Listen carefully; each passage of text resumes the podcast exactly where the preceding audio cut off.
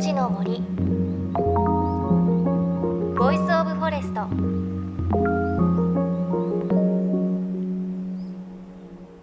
おはようございます。高橋真理恵です。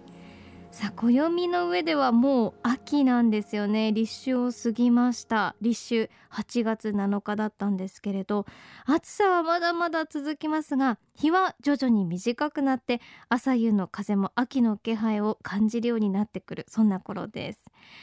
で、暑中見舞いも残暑見舞いにちょうど変わる時期なんですが、私いつも暑中お見舞い出そうと思ってはがきを買うんですけれど、もう小学校の時から気づくとこの立秋を過ぎていて残暑お見舞いになってしまうんですよね。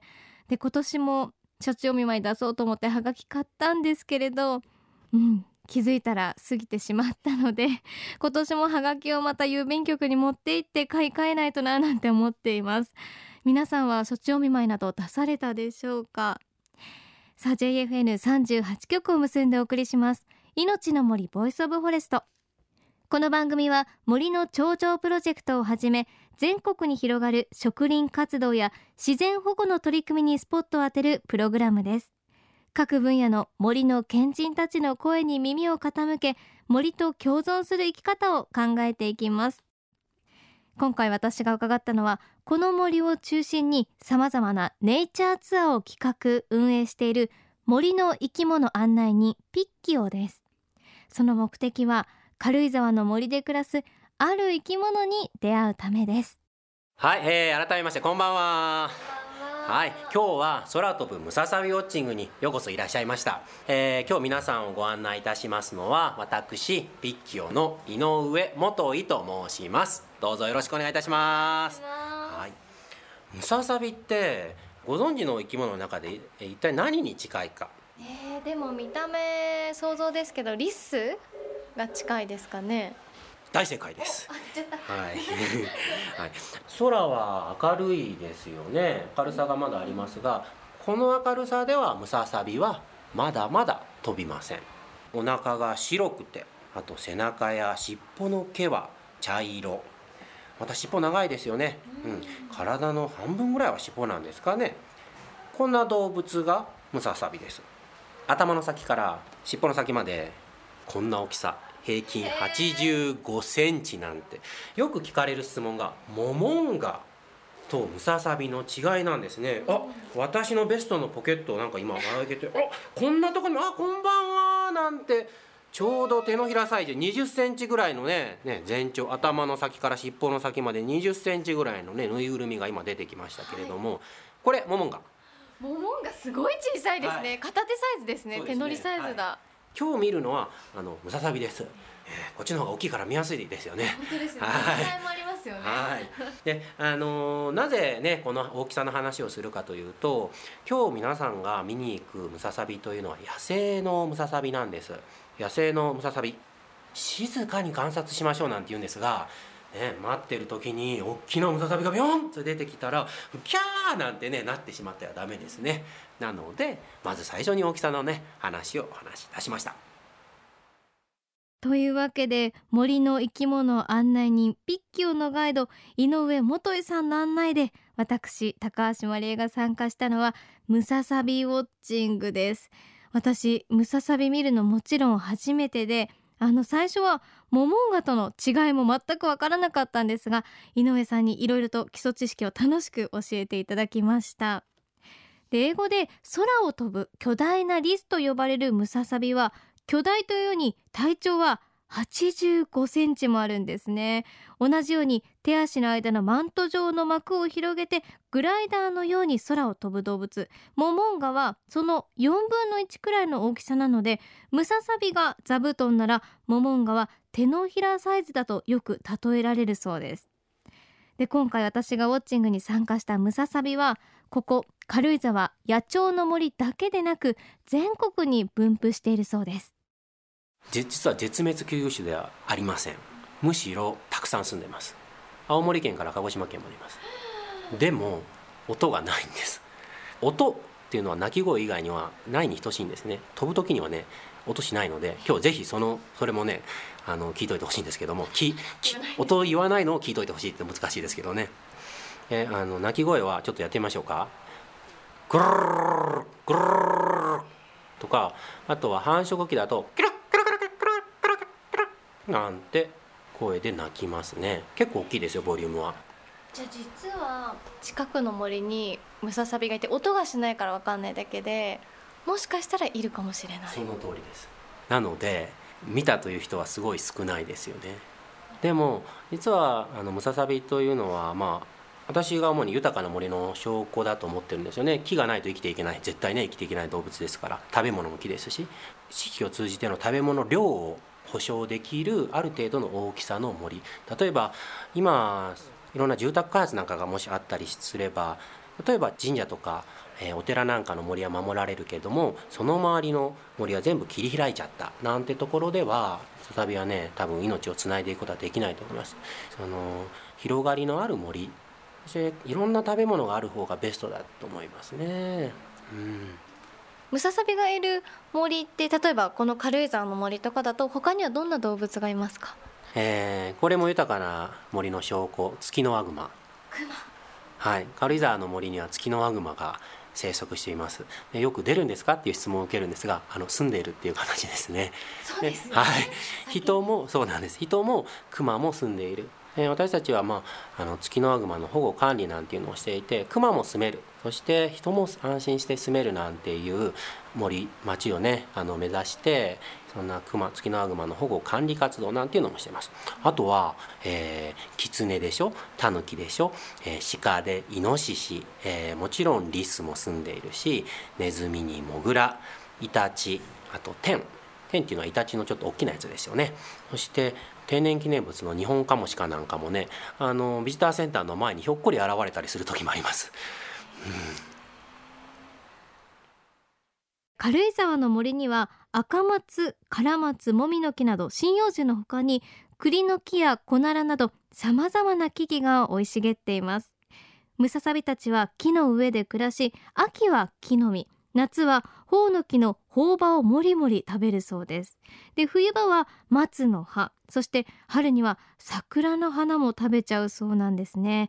季節ごとに食べ物がちゃんとある森だから、ムササビ暮らしていけるんです。まあ、こういう感じでいろいろレクチャーを受けた私、高橋はムササビを驚かせないようにそーっと森の中へ行ってきました。ムササビは夜行性です。だいたい日没後のさんじゅっぷん頃に飛ぶことが分かっています。この日ははちがつの初め、日没は午後ろくじごじゅうごふん頃でした。日が沈み、空が徐々に薄暗くなる中、私たちは静かにその時を待ちました。今何時ですか？今しちじじゅうごふんです。もうだいぶ日も暮れて暗くなってきて、日没からあとじゅっぷんでさんじゅっぷん経つっていうことなんで、もうそろそろですかね。日没の時間に皆さん、明かりのほんと少ないところでいることってあまりないと思うんですよね。で、ぜひね、森がどんな風に暗くなっていくのかっていうことも感じていただければと思います。ここからね、もっと一気に暗くなります。まだあの私の感覚ではムササビが出る明るさじゃないです。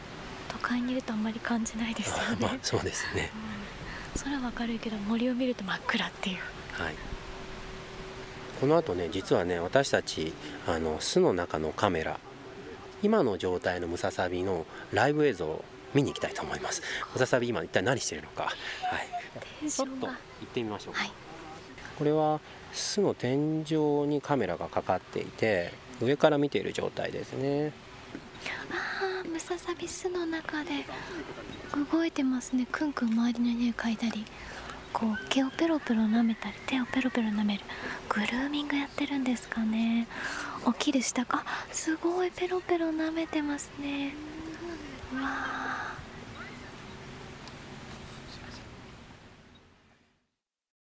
ムササビのあのいる巣の近くで大きい声が出せないので、だいぶひそひそ声なんですけれど、あのお話にあったように、ムササビの寝ている巣の中にカメラが設置してあるので、その様子リアルタイムで見ることができるんですよね。で、日没の時間を過ぎると、今あったようにゴソゴソ動き出してグルーミングを始めます。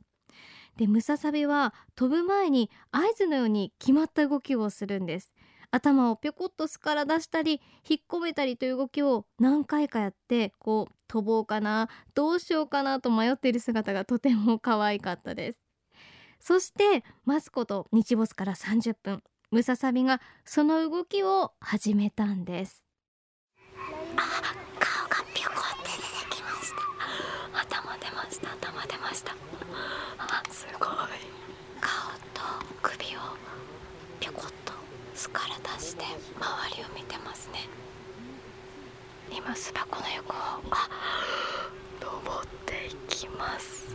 にじゅうよんぷんですね。あ、ちょうど日の出からさんじゅっぷん、巣箱の上に登りました。もう全身長い尻尾は上に上がってきました。木の上に登っていきます。あ、飛びました。隣のじゅうメートルくらい離れてる木に飛びました。っていうかすっごい速くて、マント広げてシューってでまた上に登っていくんです、はい。で木のてっぺんを見といてください、はい。さあ次はどこに飛ぶんだろう。あ、今上に目が光ってる。木のてっぺんで、えー、いますね。周りを見てますね。もしかしたら私たちの真上に来た。よし、じゃあこっちです。言葉が出ない、言葉が出ない。今私たちの真上をムササビ飛んで、急がないと飛んできました。ちょっと追わないと。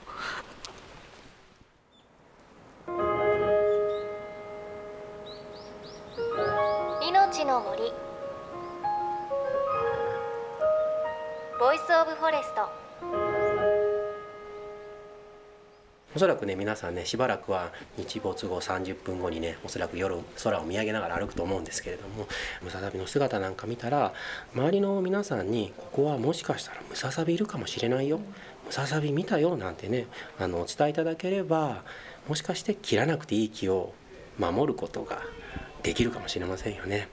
あのそんな豊かな森の象徴であるムササビですから、ずっとね住んでいてほしいですよ ね。 そうですね。はい、じゃあムササビウォッチャー証明書、はい、ありがとうございます。この感動をいろんな人に伝えていこうと思います。はい、よろしくお願いします。今日は本当にありがとうございました。ありがとうございました。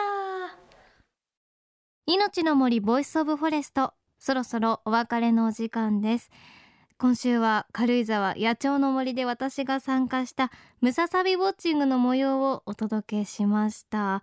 で、私が見たムササビはおそらく最高でごじゅうメートルほど離れた木まで飛んだんですよね。しかも最後はこう私たちの頭の真上を飛んで、座布団ぐらいのムササビの真っ白お腹が見えたの、すごく感動でしたね。で、こうこっちに向かって飛んできたので、なんかこうちょっと目が合った感じがしてすごく嬉しかったです。多分気のせいなんですけど、みんな目が合ったとか言ってましたね。で、これまでに観測された例の中ではひゃくろくじゅうメートルほど飛んだという記録もあるそうです。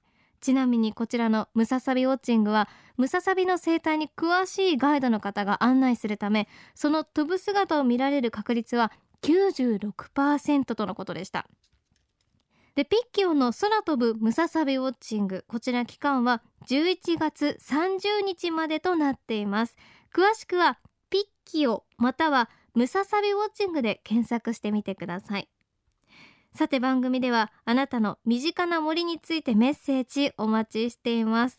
身近な森でムササビ見たことあるよという方もぜひ教えてください。メッセージは番組ウェブサイト命の森ボイスオブフォレストからお寄せください。